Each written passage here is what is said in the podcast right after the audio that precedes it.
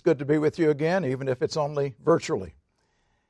As we were gathered together on the last great day of the feast on October the 7th to review the details and the meaning of the second resurrection of all humanity, one of the most wonderful aspects of the plan of God.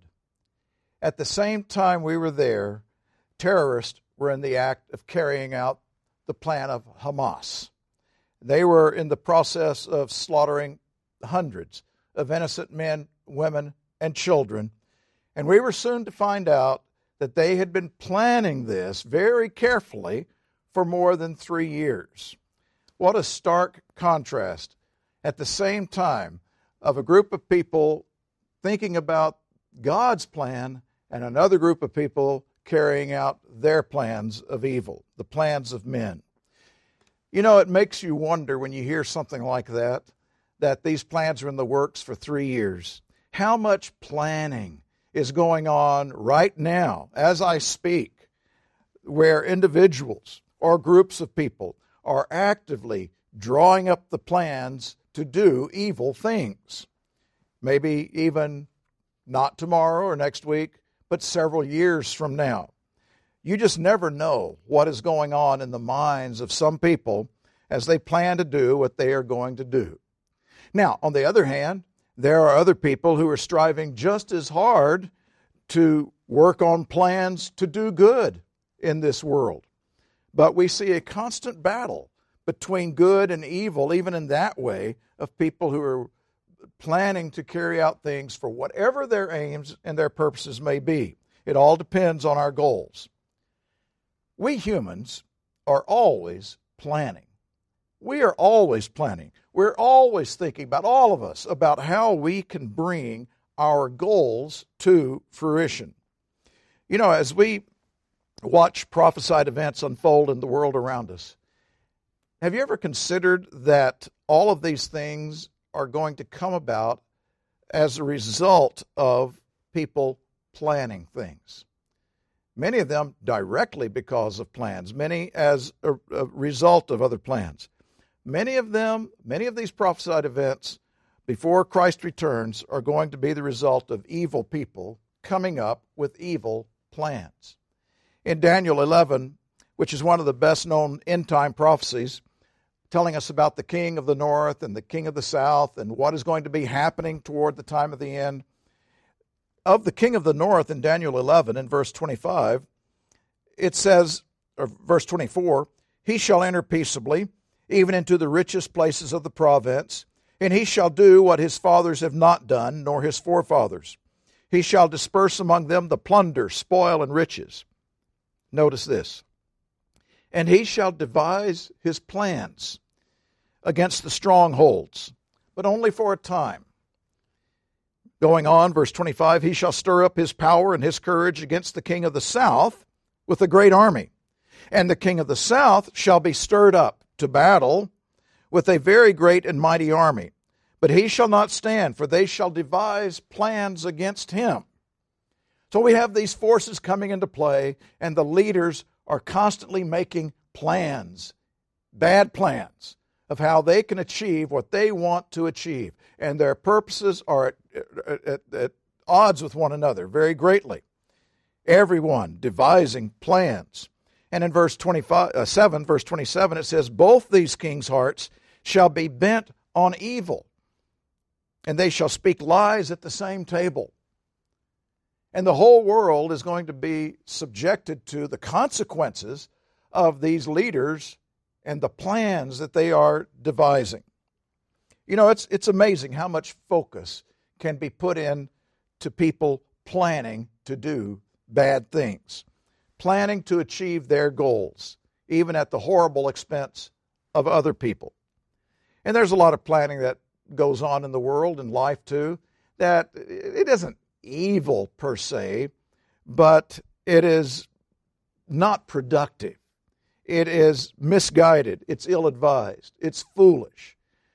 But we do spend, all of us, a lot of time planning. I began thinking about this a couple of months ago in a way I never had before. Not just about the specific plans of kings and governments or terrorists or individuals, whomever, but thinking about the plans of all people, about you and me, our plans, but most importantly, about God. Have you ever considered how much time we spend in our lives making plans and what that means, some of the consequences of that? Now, I doubt there's any accurate way that we could measure how much of each day, how much of our thinking goes into planning. But we do plan a lot every day, everyone, everywhere in the world. We're always making some kind of plans.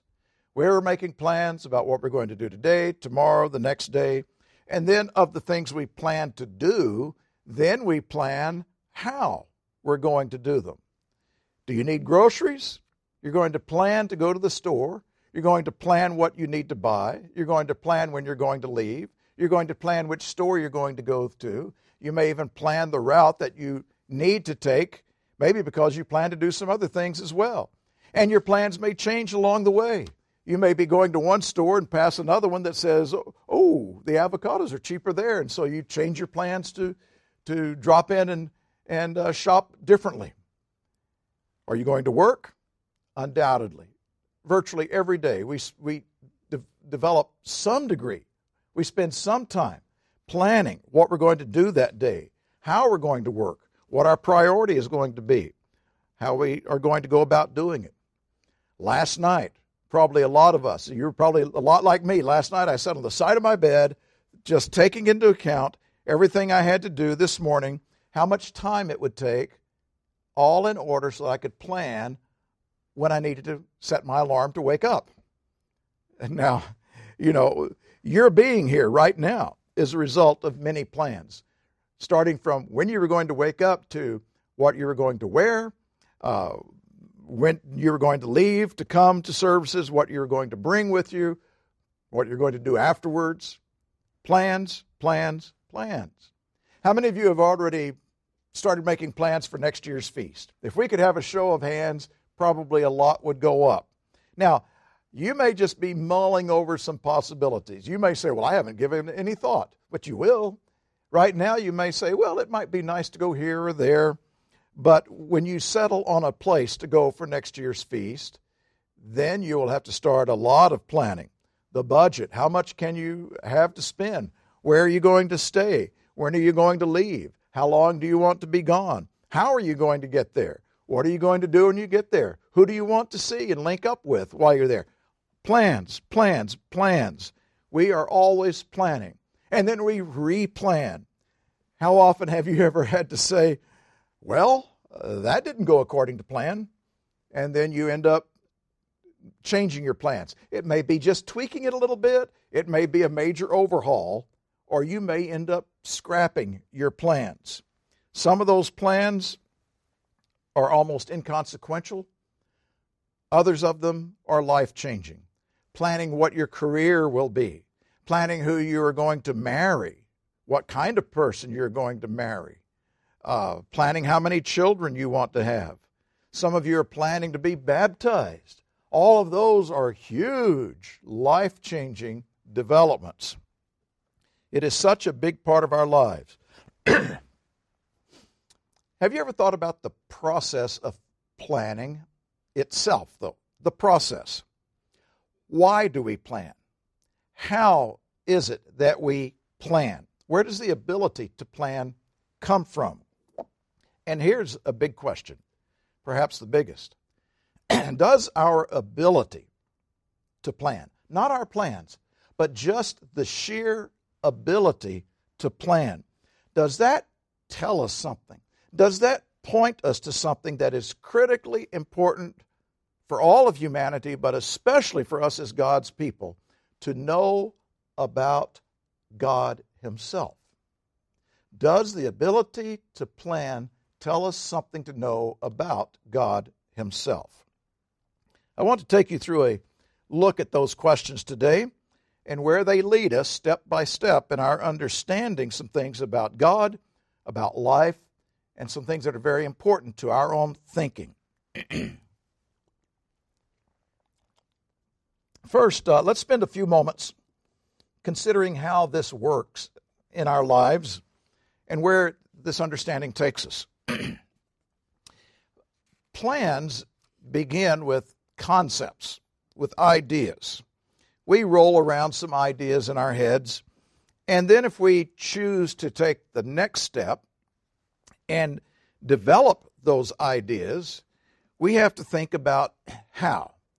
How will the idea come into being? How we can bring an idea into being, the steps and the details of how to make that happen, that is called planning. Planning is essential for bringing something into being, but it also helps us determine if the ideas that we have are realistic. We may have an idea, but when we actually get into planning the steps involved, we may realize, I can't do this. I don't have the time. I don't have the money. I don't have the ability to implement this plan. And so sometimes our plans tell us to forget the idea. Let's go a little deeper, though. What is it that gives us the ability to plan? Well, simply put, it, it's the ability to think. It is the ability to think. And what gives us the ability to think? In the Life, Hope and Truth Presents program that Mr. Capo uh, did a few weeks ago, it was titled Three Rational Proofs God Exists. He talked about the requirement for the creation to have a creator, for the design of the creation to require a designer.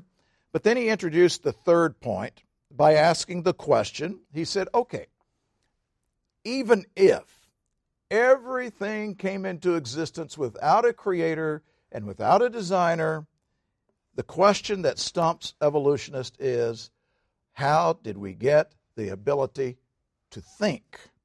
How did that evolve into being?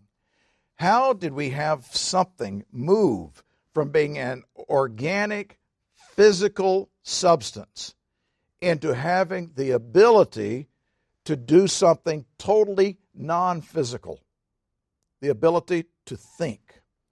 It is one of the mysteries of science. Now, of course, to us, it is not a mystery. To us, the explanation is obvious. We were made in the image of God, and He gave us an ability that He has. We have been given this unseen, intangible, non physical, non visible uh, ability to think. And so his point was that our ability to think required a thinker to create us in such a way to make that possible. So we think. We come up with ideas. We plan them in our minds. We logically lay out, lay out the steps that we can take that will end up taking this non physical idea and turn it into the physical achievement that we want. The back door, or sorry, the back porch on my house came into being by ideas that were simply concepts in my head. A lot of different concepts and ideas. There was a need, but they were just ideas. Settling on one idea finally was able to made, me able to put pen to paper and sketch it out, draw it out on a paper in plans, and then those plans eventually came into existence through the work to create something based on the plan that had been drawn up. The innate ability to do that is because we were created with minds that mirror the mind of our thinking creator. But there's something else to add. All of our plans that we come up with come into being for a reason. There's always a purpose. Now, imagine if I'm out there working on my porch one day and I walk in the house and I get cleaned up and I start putting on nice clothes, and Dee asks me, Are you going somewhere? And I say, Yeah, I'm planning to go out for a while. And she says, Where are you going? I don't know. Well, what are you going for? I don't know. Well, uh, where are you going? Why are you going? I don't know. So there's no reason? No. You're just going. Yep. When are you going? Sometime, I guess. So you planned to go, but you don't know where you're going. You don't know why you're going. You don't know when you're going. That makes no sense. You don't do that. I don't do that. It just doesn't happen because plans are for a reason that drive the plan. It's to do something, to achieve something. But that planning is part of the creative process that is innately in us as humans. That's the way it works in our lives. We plan for purposes, whatever they may be. Now, that logically leads us to a very important question about God's life. Would God create an extraordinarily complex universe and everything in it. And not only a universe, but an incredibly complex and well organized human life on a particular corner of that universe and do all of that without a plan or a reason. Would he do that? When we look at what he has built, from the vastness of the great universe to the invisible subatomic realm that we have only relatively recently discovered, we see everything has design to it and everything works according to its design. Is it therefore in any way logical or conceivable or comprehensible to conclude that all of this exists without having been planned? Would he have done that?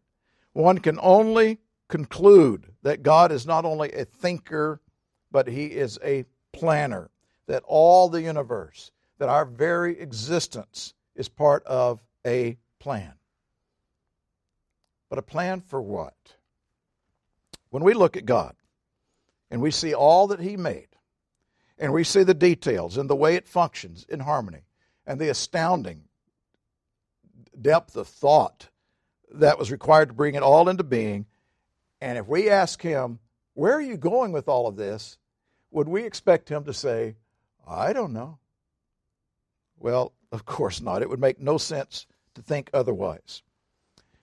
So here's another question Can we, mere mortals, can we, in all of our tininess and all of our weakness compared to God, can we comprehend why we exist and what this existence is all about? Can we know God's plan? Well, it was just a few weeks ago that we left behind us this year's last observances of God's annual cycle of festivals and holy days. And we're entering a roughly six month stretch before that cycle begins anew in the next year.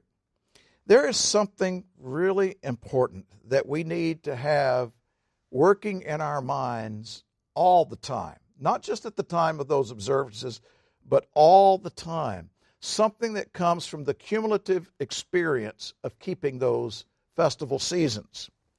Now, counting the Passover, we heard last year in those festivals and holy days, we heard in all the services 17 sermonettes, and 19 sermons. And we heard many more that were leading up to and preparing us for those occasions. And we do this every year. Every year we repeat the cycle.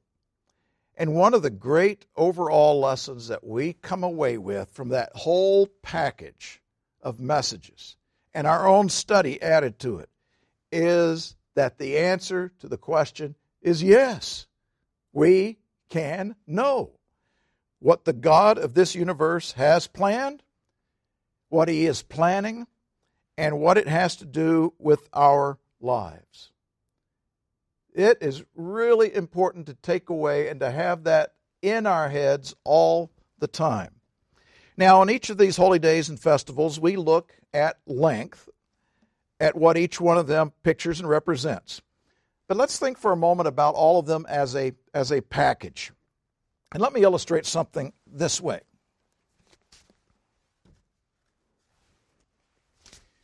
You have any idea what these rolls of paper may be? Well, of course you don't. These are the architect's plans for building the office building for the headquarters of the church in McKinney, Texas, when it was built a few years ago. Now, I am not going to unfurl these. I do not want them scattering all over but I can tell you that the first few pages of this give us a huge overview of what that building would look like. Different angles, different views. But as you go further in, each page begins to cover specific aspects of that building, various facets of the structure. Brethren, that's what the holy days and the festivals are like. When we complete the year, we have in our hands, having kept those days, the, the plans for what God is building. They all document the structure that God is building. And every turn of the page, everything you go into, each holy day we come to, as we turn to that page to cover that aspect of the building, it reveals more details or more aspects of his plan. But when you take it all together, they give us the overview of what each step looks like and then the specs of the details of every single part of that plan. Furthermore, as you unfurl the pages of God's plan, you see across His plan the footprint of humanity. You see the footprint of humanity. The plan of God is about us, about human beings, God's human creation. We come to see all that we are. We come to see what our existence is all about, and that we, we see how it fits into the plan that God has. Now, I want to turn to a section of Scripture today that tells us about God's thinking and God's planning. And it tells us something about God Himself. And it's very relevant for us today. It's an old story, but it's relevant for us. It's set in a time when Judah had been conquered by Babylon.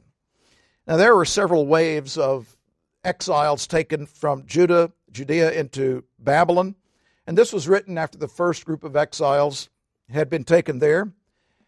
They did not seem to really comprehend and know it, but everything was unfolding according to plan.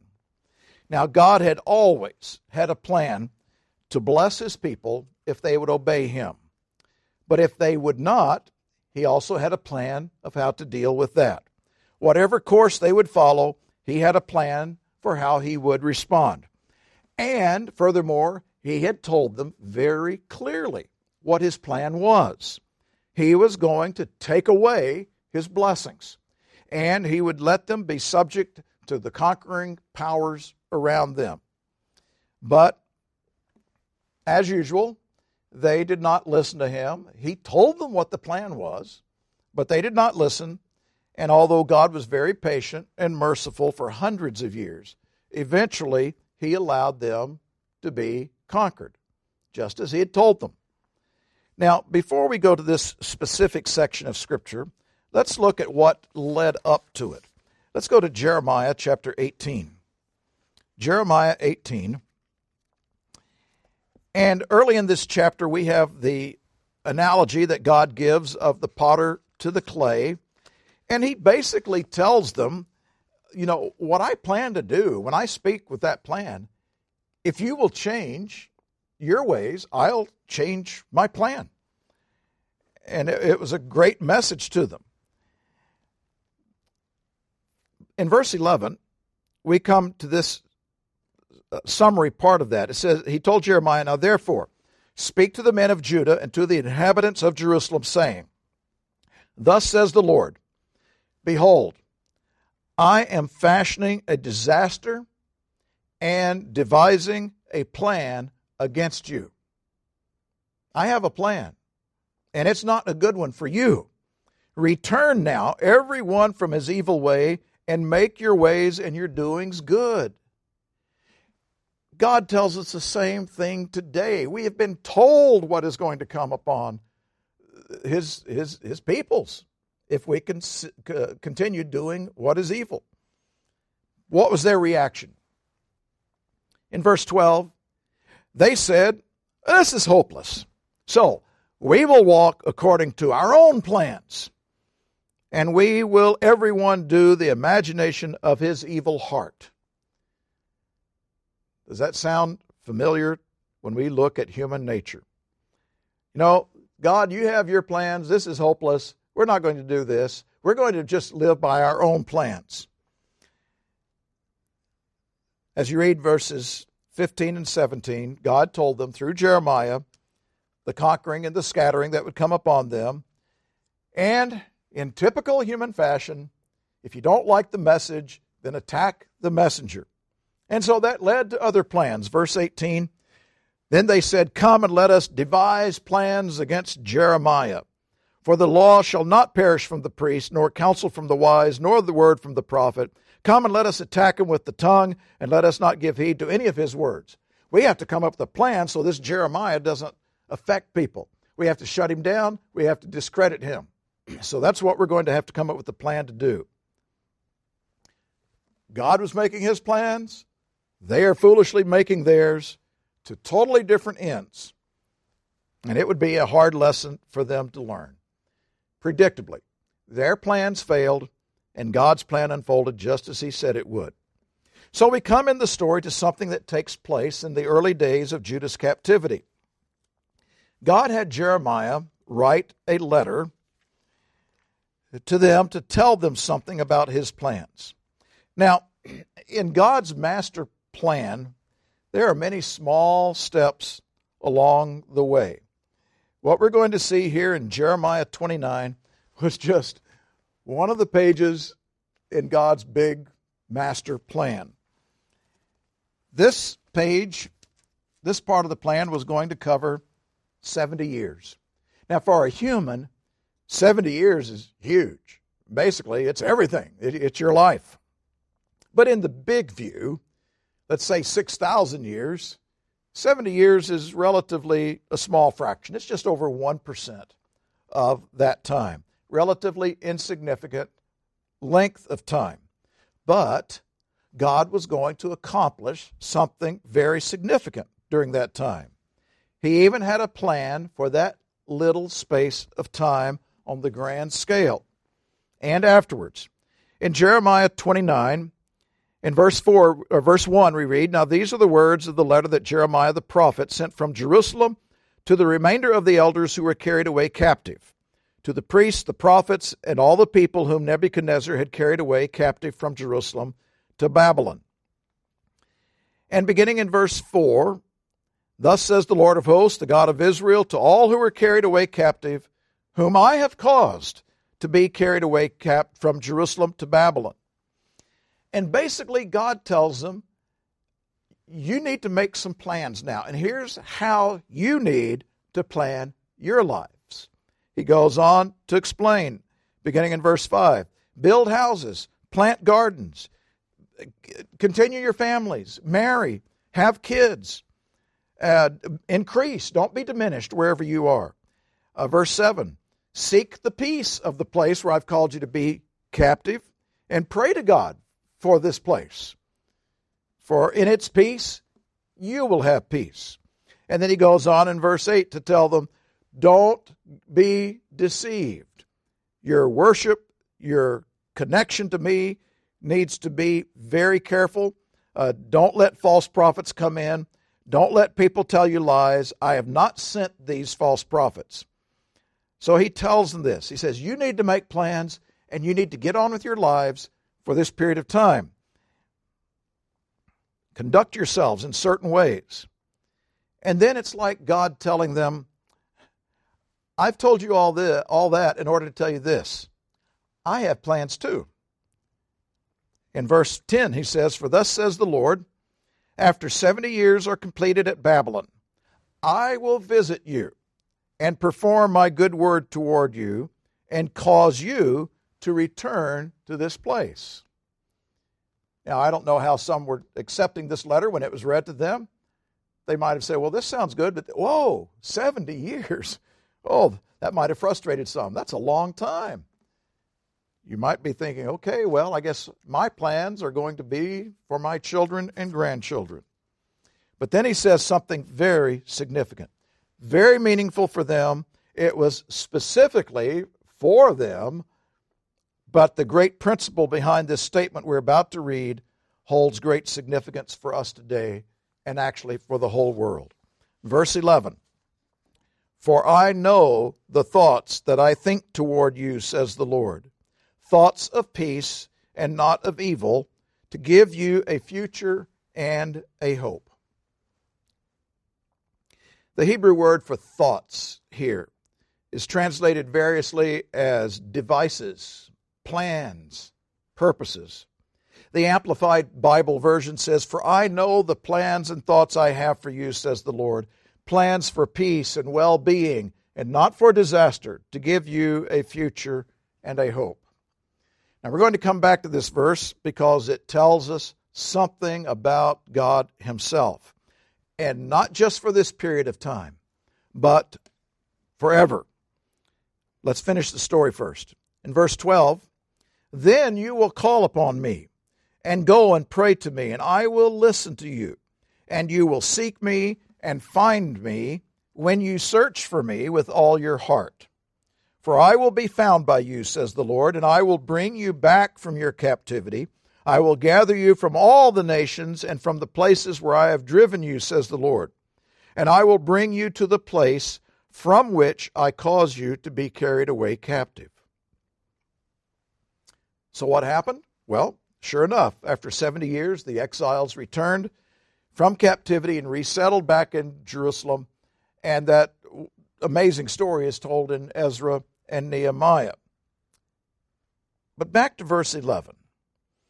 God had his plans for that group of people at that time because it was important in his overall plan that in 70 years, oh, after some time passed, that the Jews go back to Jerusalem.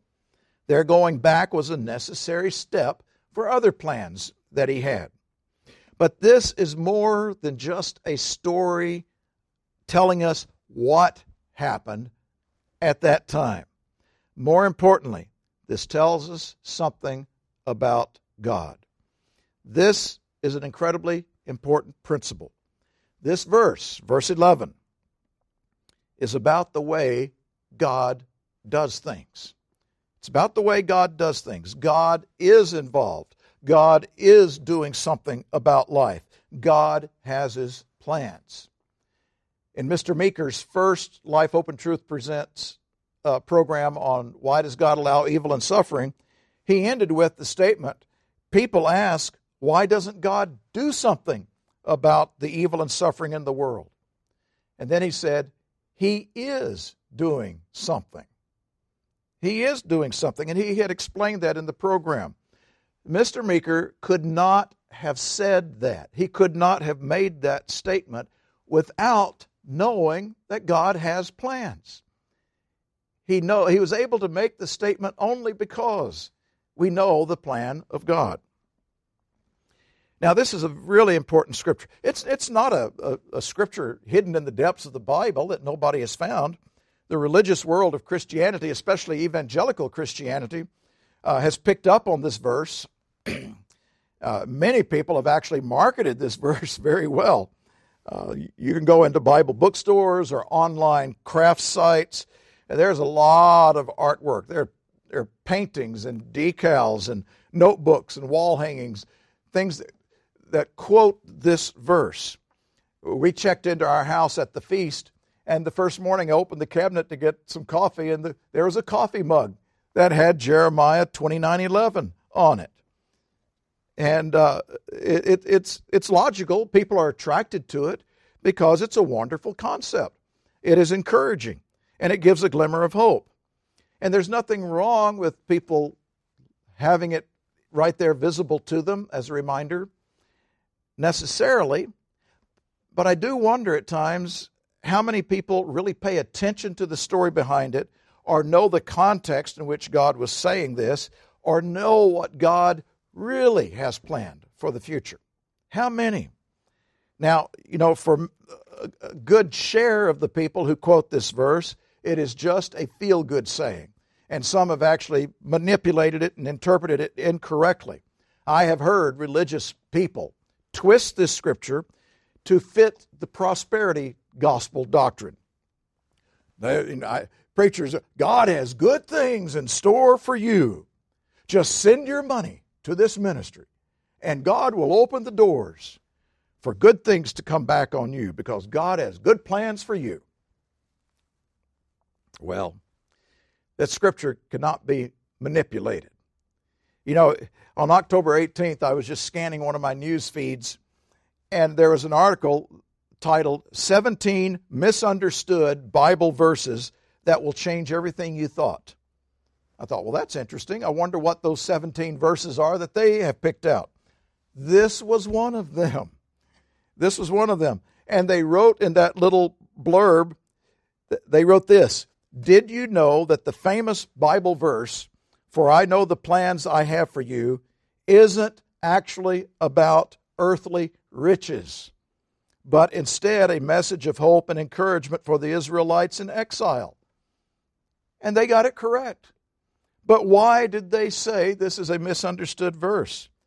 Because a lot of people have misunderstood it. They've been told that this verse is about earthly riches. And that's where they have set their hopes. And when earthly riches are one's hope, the future that they're looking for is very short term and very shallow, actually. What is verse 11 in its big picture talking about?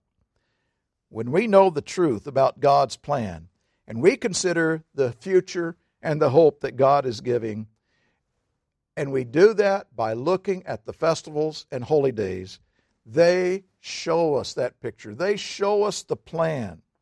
When that doctrine of the holy days and the Sabbath is rejected and not taught, you cannot know the plan. You cannot know the plan. When you look at so many of the doctrines of modern Christianity, they cannot know what God really is saying here in verse 11 when their teachings and their doctrines and their understandings are misguided and mistaken and ill informed. You just cannot know that. You know, I, I, think most of us understand the history of how heretical leaders took over in the early church days and they led to the abandoning and the changing of keeping God's holy days and festivals in the first few centuries after Christ established the church. Is it a coincidence that many false doctrines crept in alongside the changing of the holy days and the festivals? When you lose those things, you lose something else. It's not just that they stopped keeping the festivals, they lost the meaning. They lost what it's about and what they represented. And when that is lost, you open the door for all sorts of other ideas to come in. And God's clear plan then starts, actually became very muddled and very confused. Scriptures become misinterpreted when you take them out of the context of God's plan. The kingdom of God became very muddled. Something so simple Mr. Black, in his Life, Hope and Truth, presents on what is the kingdom of God. Very simple question. Talked about that. He explained how some teach, oh, the kingdom of God is the church on the earth right now. Or the kingdom of God is in your hearts, it's in the hearts of people. The kingdom of God is in some long running battle, but eventually the good forces are going to overcome the evil, and God's kingdom will be, then be established here on the earth. Mistaken thinking. If the kingdom of God then is already here, then it becomes logical to, to think, well, today is the only day of salvation. And when you die, your opportunity to confess Christ, to call on his name, to be saved, that opportunity is gone. That's another doctrine. But then you think, well, wait, you know, why does Christ have to return if his kingdom is already here? You have to come up with other theories. And now they have over time. And the common assumption is that, well, he comes back to judge, meaning to primarily to condemn. Well, if that's true, then the church's task today is to save as many people as possible now before Christ returns. You see, you start losing the plan and you start lo- losing the concept of so many other truths of God and how they work.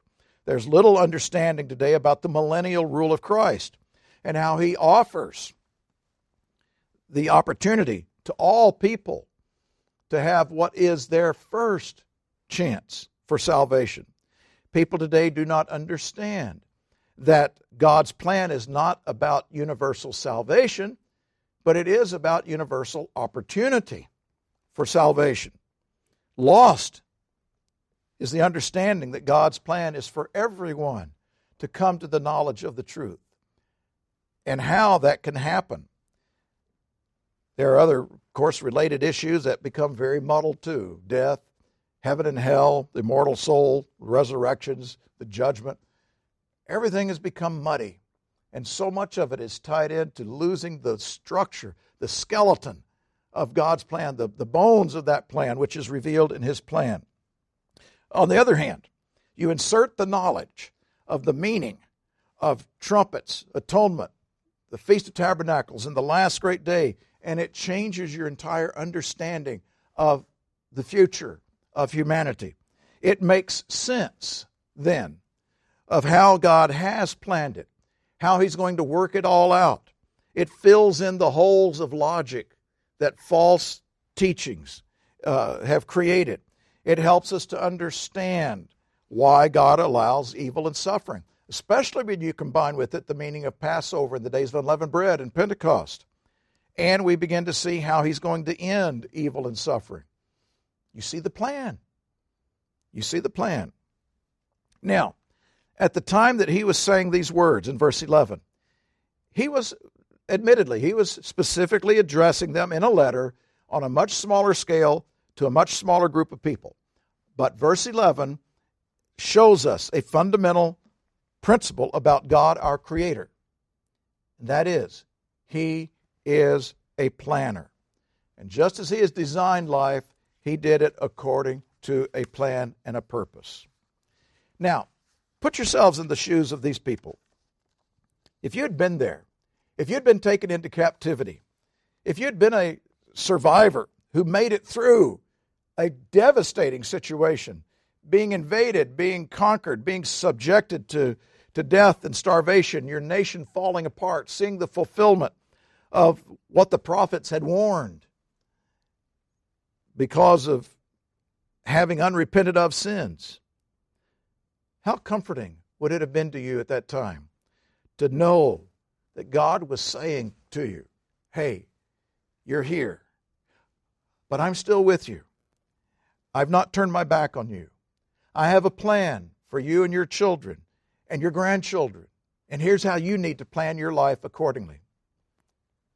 What would that have meant to you then? Well, we're not there in ancient Babylon. Where we are is here in modern Babylon, in a world that is in captivity spiritually, that is in blindness, that is spiritually sick, a world facing a devastating time ahead as society falls apart. And we're seeing the, the fulfillment of the prophet's warnings that this is going to happen because of our unrepented of sins. Living in this world, how comforting is it to us to know the plan, to know that God is still with us, to know that God has not turned his back on humanity, to know that God has a plan for you and your children, your grandchildren, your loved ones, and not only them, but every single person who's ever lived and died. It is through God's holy days and festivals that we understand the larger view of how verses 11, 12, 13, and 14 are going to play out not for modern Israel only, but for the whole world. Why is this so important? Why is this so important for us to keep in mind? Because, brethren, Satan is making his plans too. Satan, the devil, as time comes to the end, is going to be making his plans. And we live in a world and in a time when his influence is going to be strengthening more than ever, infiltrating the minds of more and more people we can read verse 11 and just reverse engineer it and apply it to the adversary. And we can read verse 11 and fit it to Satan by saying, We know the thoughts he has toward us thoughts of evil and not of peace, to take away our future and our hope. This is important to us because we're going to have to stand unfazed against anything that Satan is going to throw against us in the future. That's why we need to keep impressed on our minds this really, really important lesson and principle about God. He has it all worked out, He has it all planned. And if He, the grand designer and creator and sustainer and life giver and lawgiver, has a plan, then that plan is going to work. It is going to work out. It has been working out, and it's going to work out. We use the phrase, the plan of God, all the time.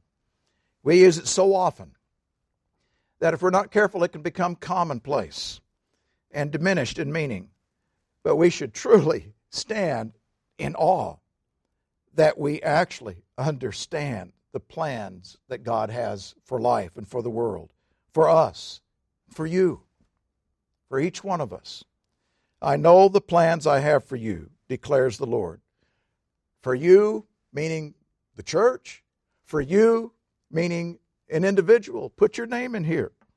Plans to prosper you and not to harm you, plans to give you a hope and a future. Now, this raises another question, a big question. What does all of that do for us today? What does that do for you, for us, in real life today? We can say, well, God has his plans, and it's way out there somewhere. But no, what does that mean for us today? Let's take a quick look at a few things that knowing the plan does for us. First of all, knowing the plan gives us comfort. It gives us comfort. We read undoubtedly on the Feast of Trumpets, 1 Thessalonians 4. We read undoubtedly on the last great day, Ezekiel 37. Both verses describing the resurrection of the saints at the last trump and the resurrection of all humanity later. It's part of God's plan. And Paul's comment in 1 Thessalonians 4 rings so true, where after describing that, he said, Wherefore, comfort one another with these words. Comfort one another with these words. And he was talking about the context of death and understanding the plan of God is to resurrect his saints at Christ's return. We have all had loved ones die in this past year, and we will next year as well. How comforting is it at times of loss to know the plan of God? How comforting is it if you are the one facing death? Facing, unless God changes somehow the course of events, if you are facing that, to know the plan. But more than that, not just knowing you will have life again, but all people. How much comfort does it bring when you learned the plan and knowing that you would have the opportunity again to see loved ones, to see a world someday of peace, to see all of humanity coming to know the truth, the comfort of repentance and forgiveness, of really knowing God, of being reconciled to Him and to one another. All of these elements of God's plan bring, bring comfort. They bring a comfort to the mind. God's plan, to use an old phrase, it soothes the troubled soul. God's plan, the truth of it, soothes people. The things that bother so many people, the big questions that agonize so many people, that create heartache, the fear of the future, are smoothed out with the comfort that comes from knowing God's plan. Knowing the plan brings confidence and faith. The more you know about the plan of God, the more it makes sense. It's logical, it's reasonable, it's doable, it's common sense how things fit together, it is coherent, it flows from step to step to one step to the other, beginning with Passover all the way through the meaning of the last great day and the final judgment. And knowing the power of God, we can see the steps that He has given, and then we know His power, and we say, Yeah, you know, I can see Him doing that. He can do this. There's only one being who can pull this off, and it's God. And the more confidence we gain about the plan, the more our faith increases. The more our faith increases. Faith has to do with the things we don't see yet, but we know are going to happen. What about those things that we don't know? You know, are, are, are, there details to the plan of God that we don't know yet? Well, of course there are. We could come up, you could take the Day of Trumpets and probably come up with just a ton of questions about the Day of Trumpets, things we don't know yet. You consider all the seals and the trumpets and the plagues and all the events that, that come into being. You can say, well, uh, who are the two witnesses? When will they appear? How will we know? How will they come on the scene? Where will we be in the tribulation? Where are we going to be protected? How will we be protected? You know, what will be going on? What will we be doing? What about this? What about that? Our minds can just race with all kinds of questions. And some people spend an inordinate amount of time trying to figure those things out. We can come up with questions because we don't see everything in the plan. But you know, think about this. Think about this. The only reason we can ask questions about these aspects, about these details, is because God has already shown us the many of the elements of the plan already. It's, if we didn't know about the plan, we wouldn't even have those questions. So we can ask the questions. We don't know everything about the plan, but we can ask the questions about them because God has given us the plan. There are things we don't understand yet, we wonder about. We have our questions for God. But knowing God has the plan, knowing He has the plan, gives us confidence that if we don't know everything now, we will in time. He, we will in time. And what is important about that is that when questions turn into doubts, that's dangerous spiritually. But when you have confidence and faith, you can have questions, you can wonder about things, but you never doubt God because you are secure. You have faith. You have trust in Him. You have faith in His timing. And that is built by understanding more and more about the plan of God. Knowing the plan gives us power. It gives us power. Having confidence and faith that God has a plan is empowering.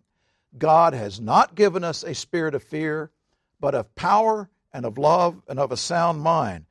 And part of the power we have is understanding the plan. Part of that power comes from knowledge. The knowledge of the plan gives us the power to live, power to live without fear, without fear of what people think, or fear of what people may do, or fear of what life may throw at us temporarily. We have a power, even the greatest enemy of death, our greatest enemy.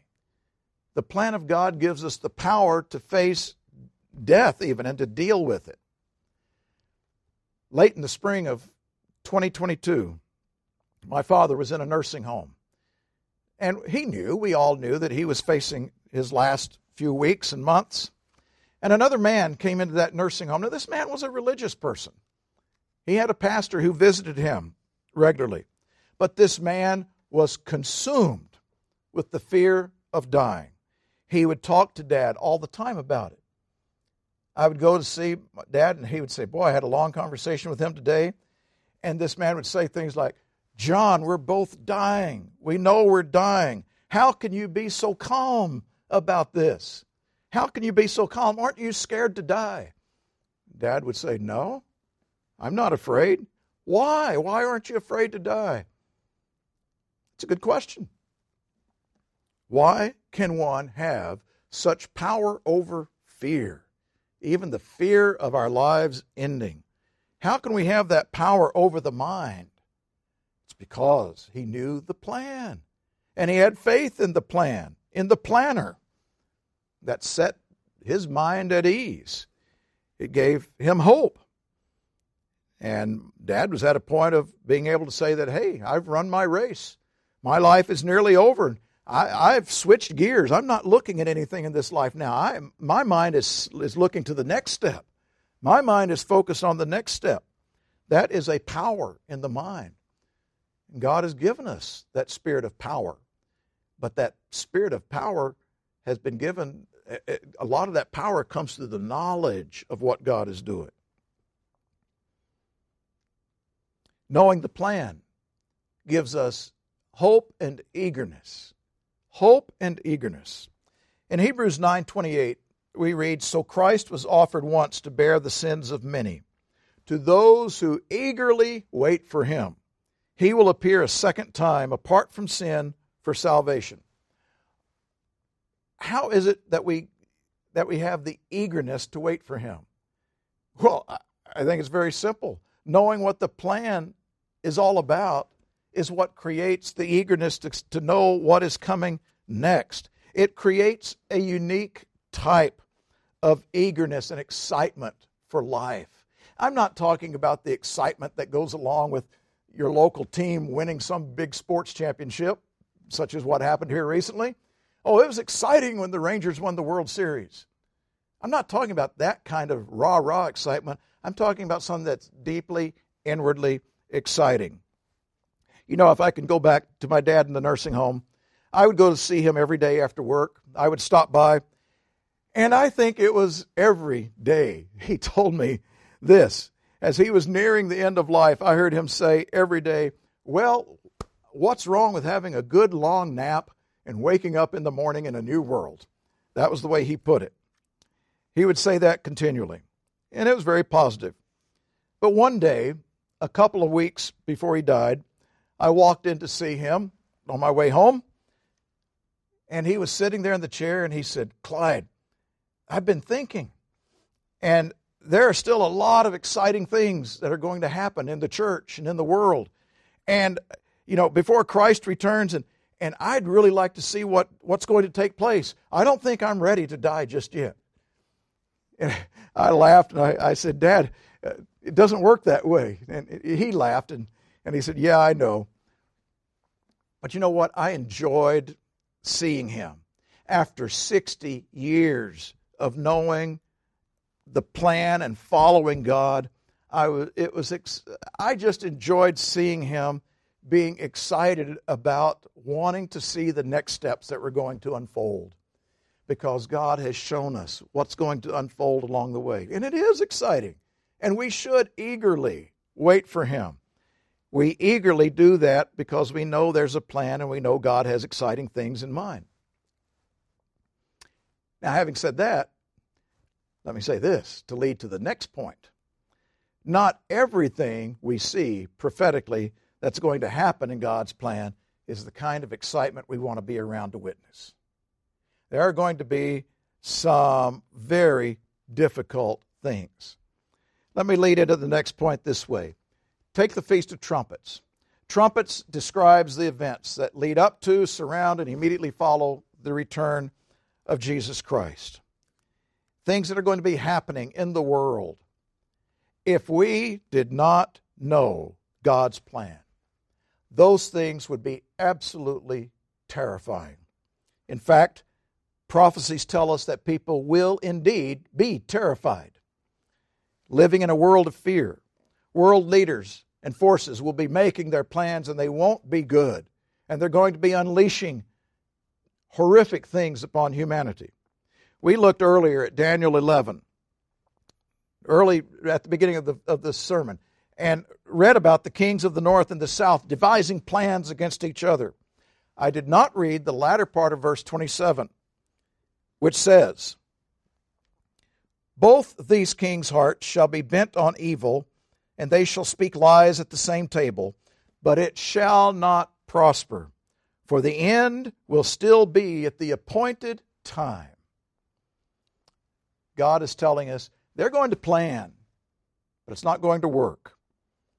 What does that tell us? the fact that God has already written this down means that that's part of His plan. It's not their plans, it's His plan.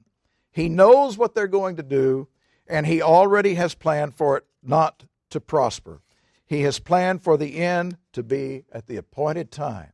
We don't know right now what that appointed time is. We just know that it exists. And we know that God knows. We are living today already in a world that is uncertain, that it's unstable, that is unpredictable, it's volatile, and it's going to worsen as we near the end. But in the midst of living in that world, knowing the plan of God gives us security. Knowing the plan gives us security. Jesus said in John 14, 1, John 14, 1, Let not your heart be troubled. You believe in God, believe also in me. In my Father's house are many mansions. If it were not so, I would have told you, I go to prepare a place for you. How does it feel to know that God is preparing a place for you in His Father's house? To me, that's security. That's part of the plan. He's been working on that part. We can read so many things in the plan of God. In Revelation 12, you read about Satan coming after the woman because he has his plans too. But we also read that God protects his people. We go on from there, and Revelation describes some of the very difficult times coming on at the end, but it also assures us that Christ will return with all of his saints and put a stop to the troubles devastating the world. We've probably all heard the statement I looked at the end of the book and we win. Let me stress again we read these things and we automatically tend to look at what it is telling us. We look at the events, we look at what is going to happen. But there's something else to consider. There's something else to consider. The fact that what will happen in the future has already been described. What is going to happen has already been described to us, and that is telling us that the very existence of these scriptures that we can read, telling us what is going to happen, tells us that God has it all planned out. He knows how it's going to unfold. He could not tell us what will happen without having already considered it and thought about all the steps involved, and He's telling us what they are. All prophecy stands as a testimony that God has it all planned. God has it planned out. All prophecies give us knowledge, but the knowledge gives us security, knowing that God has it planned. Everything is under control. That allows us to put our lives in the context of God's plan. We live in His plan, not in the plans of other people, not even in our own plans. And the only real security we have is that of God's. Proverbs 19:21 says there are many plans in a man's heart. Nevertheless, the Lord's counsel that will stand. Uh, Psalm 33:11 The counsel of the Lord stands forever. The plans of his heart to all generations. Brethren, that's security. And finally, God's plan gives us our plan. God's plan gives us our plan. What is your plan going forward? Knowing what we've heard, having the amazing understanding that we're in the image of God and can make our own plans. Wouldn't it be wise to find out what God is planning and then align our plans with His plans? God has His plans for us. We've been stressing that throughout. But now the question is what are our plans for Him? I can't answer that for anyone here, but I can say that we can't fit into God's plan unless we plan to integrate our lives into His way of life. And when we align our plans with His plans, when we plan to live the way that He planned for humanity to live, it changes everything. It changes everything in our lives. To that, to that end, let me speak for a moment to our young people in particular, to our teenagers and young adults. I know there in the world around you, in your age group around, we see articles all the time that a lot of young people are very discouraged. Depression rates are going up. Uh, it's growing in the world around you. We have had so many negative things just sucking the air out of the room over the last few years. COVID, the isolation of, lock, of the lockdown, you know, now the, the conflicts that have broken out in Ukraine and, and Israel and the resulting turmoil and tension, being on edge, these you hear things about Russia and China and uh, even you know the, the social and moral upheaval and confusion and the economy. I mean, just, just so much going on that can lead to a lot of stress. And you wonder, it's easy to wonder what's going on with my life. Let me encourage you hearken back to what God told Judah through Jeremiah. Build your houses, build your families, pray to God. Don't be fooled by the false ideas that are floating around there. In other words, plan your life, get your education, get your career, hope and plan for a family, but put God in the middle of everything. Put God in the middle of everything, always asking Him for guidance and blessing, and then ask Him to help build your faith so that you can develop your own base of faith and trust and confidence in Him that He will unfold the plans that He has for the world, for His people, and for you. And for you personally. He will take care of you, He will guide you if you commit your plans to His plan. God knows the plans He has for us. That should inspire us. That should inspire us to use the mind and the spirit He has given to us so He can know the plans that we have for Him the plans we have for Him, the plans of how we're going to deepen our spiritual lives, deepen our relationship with Him and with one another. We could probably add many other points to that as well, but those are six or seven points of what knowing the plan does. You know, brethren, as I said at the beginning, everyone around the world, every human being is constantly using the mind that God gave us to make plans. But most people's plans do not include God. They are not set on God and they're set on their own things. And if we knew the plans that many other people, especially Satan the devil, were devising right now, we would probably be horrified. But we don't have to be. We know something entirely different. We know the plans that God has for us plans to prosper you and not to harm you, plans to give you hope and a future. And knowing God's plan is what gives us comfort, confidence, and faith, power, hope, and eagerness, a sense of security, and the ability to make our plans around His plan. Let's close with Isaiah chapter 46. Isaiah 46, verses 9 through 11, where God tells us this. Very simply he says, Remember the former things of old. For I am God, and there is no other. I am God, and there is none like me, declaring the end from the beginning, and from ancient times things that are not yet done, saying, My counsel shall stand, and I will do all my pleasure. Calling a bird of prey from the east, the man who executes my counsel from a far country. Indeed, I have spoken it, I will also bring it to pass. I have purposed it, and I will also do it.